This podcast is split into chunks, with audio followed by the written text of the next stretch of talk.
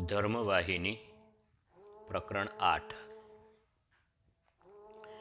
માનવ જીવનને વ્યવસ્થિત કરવા ચાર આશ્રમો છે.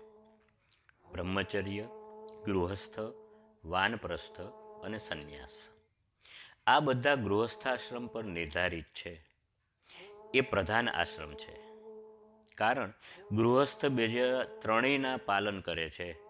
સર્વમાં વધારે મહત્વનો ગૃહસ્થ છે. જેવી રીતે સર્વ પ્રાણીઓ પોતાના અસ્તિત્વ માટે વાયુ ઉપર આધાર રાખે છે, તેવી જ રીતે અન્ય ત્રણ આશ્રમો ગૃહસ્થ પર આધાર રાખે છે. ગૃહસ્થ માત્ર ખોરાક અને વસ્ત્રો જ પૂરા પાડે છે એવું નથી, તે વેદાધ્યયન માટે સુવિધા પૂરી પાડે છે. મનુએ તેના ધર્મશાસ્ત્રમાં આ વાત પર ભારપૂર્વક કહેલું છે. ખરું ને? તેણે જાહેર કર્યું છે કે ગૃહસ્થ પણ મોક્ષ પામે છે, તેણે માત્ર તેના આશ્રમ માટે ઠરાવેલા ધર્મનું સંપૂર્ણપણે પાલન કરવું જોઈએ. ગમે તે આશ્રમ હોય, પણ પ્રત્યેક વ્યક્તિ જે આશ્રમમાં હોય, તેના ધર્મ પાલન કરે છે, તેને જ મોક્ષ મળે છે, તે નિશંક વાત છે.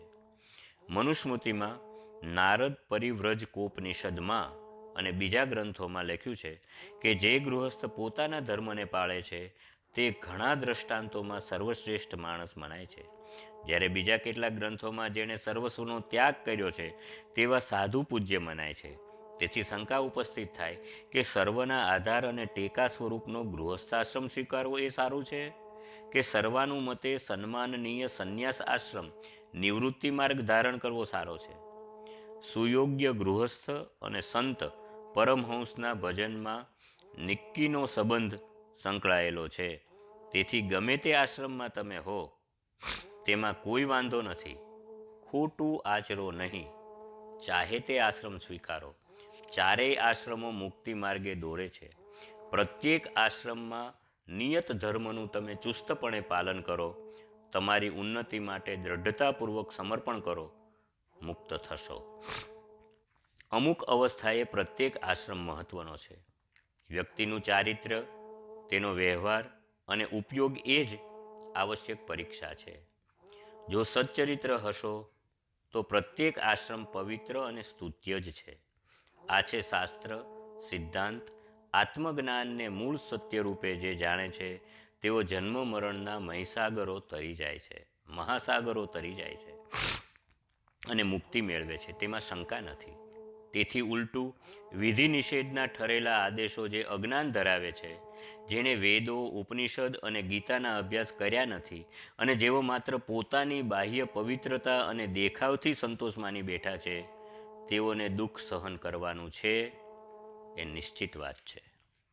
નિત્ય અનુષ્ઠાન અથવા તો વિધિવત કર્મ અને પ્રતિજ્ઞાઓ જે રોજિંદા જીવન માટે નિયત થઈ ચૂક્યા છે, તેને વળગી રહેવું સાધકો માટે ઘણું જ મહત્વનું છે. સર્વશ્રેષ્ઠ તપ તેજ છે. સર્વશ્રેષ્ઠ ધર્મ તેજ છે. આ વસ્તુ માટે ઉપનિષદોના સાર તત્વ સ્વરૂપની ગીતાજી શું કહે છે તે જાણો છો? જેવો આધ્યાત્મિક ક્ષેત્રમાં સર્વદા ક્રિયાશીલ છે, ચાહે તે આશ્રમમાં તે હોય, ચાહે તે ચાહે તે જાતિનો હોય, તે પ્રભુને પામે છે, તેવું મનુ પણ કહે છે. આ લોકો વિજ્ઞાની છે, જે નિસ્પૃહ છે. નિરીહ છે, જેને વિષય ભરેલી દુનિયામાં કંઈ માણવા કે મેળવવાની જરાક પણ ઈચ્છા નથી. અહંતાનો જેનામાં છાંટો નથી, સંપત્તિની ભાવના નથી, સર્વદા બ્રહ્મસુખમાં લવલીન રહે છે, બ્રહ્મજ્ઞાની છે, જેને લવલેશ દુઃખનો સ્પર્શ નથી, તે પરમ આનંદ અને પરમ શાંતિ પામે છે. છેવટે મનુષ્ય અંતિમ ઘડીએ જો મૂળ તત્વ બ્રહ્મજ્ઞાનમાં તન્મય થાય છે તો તેમાં સફળતાથી લય પામે છે. તેમાં જરા પણ શંકા નથી. આવા માનવો માટે સ્થિતપ્રજ્ઞ અવસ્થા તદ્દન સહજ છે. હું બ્રહ્મ છું. એવી સતત અનુભૂતિ માનવના તમામ દુઃખોની ઔષધિ છે. અહમ બ્રહ્માસ્મી. આ વિચારમાંથી મુક્તિ મળે છે. એ અનુભવ કરવો અને એ ભાવના કેળવવી એ મનુષ્યની સાચી ફરજ છે. જડ સિદ્ધાંતોથી પ્રેરાઈને જે અજ્ઞાની છે, તે માને છે કે દેહ તે હું છું. પંડિત જે જરાક વિચારવંત અને મુમુક્ષુ હોય છે, તે સમજે છે કે શરીરમાં રહેલો જીવ તે હું છું, પરંતુ જેવો અનાત્માને આત્મામાંથી અલગ સમજે, તેવા વિવેકી છે, તેઓ જાણે છે કે અહમ બ્રહ્માસ્મિ જ સત્ય છે. આ દ્રઢ માન્યતાથી તેઓ વિચલિત થતા નથી. બ્રહ્મણમાનની જાતિઓ, શ્વેત અને શ્યામના રંગો, બ્રહ્મચર્યાશ્રમ આદિ આશ્રમો વગેરે દેવ સંબંધિત પરિસ્થિતિઓ છે. આત્માના લક્ષણો નથી, તેને સમય અને સ્થાનના બંધનો છે. તે આ બંધનમય વિશ્વને લગતા છે અને એ વિશ્વ સાથે સંબંધ ધરાવનારા કારણો સાથે હેતુસૂચક છે. તે વિશ્વના વ્યવસ્થિત વર્તન માટે દૈવી ઈચ્છાથી આલેખાયેલા છે. જગતની મર્યાદામાં બંધાયેલી પ્રત્યેક વ્યક્તિએ તેના પાલન કરવાના છે, જેને દુન્યવી મર્યાદાનો સ્પર્શ નથી. જેઓ જગતના બંધનોથી પર છે, તેને તે મહત્વના નથી. તેથી જ બ્રહ્મનિષ્ઠ મહાત્માઓ જેમને મૂળ સત્ય પકડી લીધું છે, તેને તેના પાલન કરવાના હોતા નથી. તેઓ મૂળ સત્ય જાણે છે, તેથી તેઓને જાતિના બંધન નથી. જાતિ શું કહેવાય? તેના તરફ તે ધ્યાન સી રીતે આપી શકે?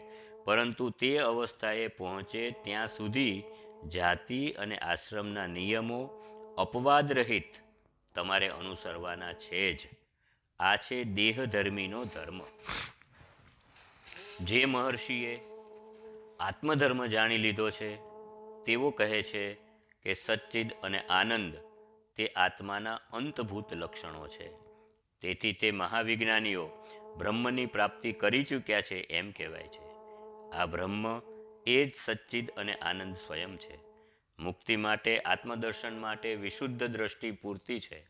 તે આવશ્યક વસ્તુ છે. જાતિ અને રંગભેદ નહીં. આ વિશુદ્ધ દ્રષ્ટિ મેળવવી સી રીતે? તેનો જવાબ એ છે કે ધર્માચરણ દ્વારા મળે. જે ધર્મ, જે જાતિ અને રંગભેદથી મર્યાદિત છે, તે ધર્મ દ્વારા જે ધુમાડા અને ધુમ્મસથી ઢંકાયેલ છે, તે ધુમાડા અને ધુમ્મસ વગર ધર્મ આત્મસાક્ષાત્કાર કરાવવા સમર્થ છે. ધર્મનું આચરણ તમને અનુભવથી ભરી દે છે. અનુભવ દ્વારા સત્ય સ્થપાય છે. સત્ય સ્પષ્ટતાથી ખોલે છે. અંતે દ્રષ્ટિ મુક્તિ આપે છે. આત્માને સંતાડનારા આવા અંદરના અવરોધોથી જે વ્યક્તિઓ મુક્ત છે, તે ચાહે તે જાતિનો કે આશ્રમનો હોય તેને કોઈ વાંધો નથી, તે અવશ્ય મુક્તિ પામે છે. આ અંતઃકરણ શુદ્ધિ શાસ્ત્રોમાં સ્તુત્ય મનાય છે. જ્યારે શાસ્ત્રો મુક્તિની વાતો કરે છે, ત્યારે તેની પ્રશંસા કરે છે. જેના જીવનમાં રાગ અને દ્વેષ છે, તે જંગલમાં નિવાસ કરે છતાં તેઓ હાનિ મુક્ત થતા નથી. જેણે જ્ઞાનેન્દ્રિયો પર વિજય મેળવ્યો છે, તેઓ ઘરમાં રહે છે છતાં તપસ્વીઓ છે. નુકસાનકારક અને નિરર્થક જે કર્મો નથી, તેવા કર્મોના આચરણ કરનારાઓને જ્ઞાની કહેવામાં હરકત નથી. ગૃહ એ તો અનાસક્તિ પામવાનું તપોવન છે. સંતાનોથી, દાનથી, વૈભવથી, યજ્ઞયાગથી મુક્તિ મળતી નથી. મુક્તિ માટે આવશ્યક છે આત્મશુદ્ધિ. સાચું કર્મ અને ખોટું કર્મ શું છે તે નક્કી કરવા શાસ્ત્ર એક જ પ્રમાણ છે. જિંદગીની ચાહે તે અવસ્થા હોય, ચાહે તે આશ્રમ હોય, પણ જેને બ્રહ્મ સાક્ષાત્કાર જીવન ધ્યેય છે અને જે સ્વ સ્વરૂપ શોધવામાં તત્પર છે, તે જ અજ્ઞાનનો પડદો હટાવવામાં સફળ થાય છે અને પોતાને બ્રહ્મ સમજવા સમર્થ બને છે. આત્મા પર દ્રષ્ટિને કેન્દ્રિત કરવી એ જ મુક્તિનું સાધન છે. વેદો શીખવે છે, તે આ ઉપદેશ સમજીને પોતાની જીવનની અમુક પરિસ્થિતિને અનુલક્ષીને રાખેલા નિયમોનું પાલન કરતા ગમે તે જાતનો જે કોઈ હોય તે પરમપદ પામે છે. ધર્મને ચુસ્તપણે વળગી રહેલા, ઈચ્છા અને બળ હશે, જ્ઞાન પ્રાપ્ત કરવામાં કોઈ મુશ્કેલીઓ નહીં હોય, તો સંન્યાસ આશ્રમમાં પ્રવેશ કર્યા વિના પણ ઘરમાં રહેવા છતાં તે મુક્ત થાય છે. ચક્રવર્તી જનકજી, અશ્વપતિ દિલીપ જેવા રાજર્ષિઓ ગૃહસ્થાશ્રમમાં ચાલુ રહી ઈશ્વર કૃપા સંપાદન કરવામાં નડતા અંતરાયો દૂર કરી એ અવસ્થામાં જજુમી અને મુક્તાવસ્થામાં એ પહોંચ્યા હતા. પરમાત્માની પ્રાપ્તિ એ એમનું લક્ષ્ય હતું. માટે શંકા રાખશો નહીં, ગૃહસ્થાશ્રમ અંતરાય રૂપ નથી. આ સંસાર સાગર પાર કરવાની ભાવનાથી પ્રેરાઈને પતિ અને પત્ની બંને જણાને માનસિક સમાન સુમેળ જોઈએ. એ ધ્યેયને પહોંચવાનો દ્રઢ નિશ્ચય બંનેમાં સમાન રીતે મજબૂત અને સ્થિર જોઈએ. નહીં તો સંન્યાસનો જ આશરો રહે છે. મધ્યાહનનો સૂર્ય જોશો તો જણાશે કે તેની પ્રિયતમા છાયા સાથે જ તે રહે છે. સોળ કળાયુક્ત ચંદ્રમાં તેના ઠંડા અમૃતસમા પ્રકાશના કિરણો સાથે રહે છે. ગૃહસ્વામીની તેજસ્વીની હોવી જોઈએ. ધૈર્યવાન, પ્રશાંત સારી અને સદ્ગુણ સંપન્ન હોવી જોઈએ. તો પછી ઘર પ્રકાશિત થઈ ઝગમગશે અને આધ્યાત્મિક ક્ષેત્રના એ વિજય ગ્રહ બની જશે. જ્યારે ઘરમાં રહેતા આધ્યાત્મિક ક્ષેત્રમાં મુશ્કેલીઓ ઉપસ્થિત થાય, ત્યારે તેણે ભાગી જઈને સંન્યાસી થઈ જવું એવો નિયમ નથી. પત્નીની સંપૂર્ણ સંમતિ વગર પતિએ જો સંન્યાસ લીધો હોય, તો તે ફળદાયી બનતો જ નથી. શ્રેષ્ઠ તો એ છે કે પત્નીને સાથે લઈ અને ગૃહત્યાગ કરી તેણે વાનપ્રસ્થ થવું જોઈએ અને નવી અવસ્થામાં વાનપ્રસ્થ ધર્મના પાલન કરવા જોઈએ. જો સંભાળ રાખવા યોગ્ય અને ધ્યાન રાખવા યોગ્ય જો સંતાનો હોય, તો એ અવસ્થામાં શાસ્ત્રો પણ વાનપ્રસ્થ થવામાં સંમત થતા નથી. સંતાનોને સ્વતંત્રપણે પોતાની સંભાળ લઈ શકે તેવા બનાવ્યા પછી તેઓ નો ત્યાગ તે કરી શકે છે. તેથી અડતાલીસ વર્ષની ઉંમર સુધી ગૃહસ્થાશ્રમમાં રહેવાની જરૂર શાસ્ત્રો બતાવે છે. ચાહે તે ગમે તા ગમે યા ન ગમે, છતાં એ નિયમ છે. ત્યાં સુધી તેમાં રહીને સ્વધર્મ પાલન અંતરાય વગર કરવાના ઝંઝટોનો સામનો કરવો પડે છે. જો અંતરાયો ઊભા થાય, તો ભગવાનને તે સમર્પણ કરો. તેને ભગવાનની લીલા કે યોજના ગણી અપનાવો. ગૃહસ્થના શિસ્તનો આ સ્ત્રી અને પુરુષનો માર્ગ છે તેને અનુસરણ કરવાની આ પદ્ધતિ છે.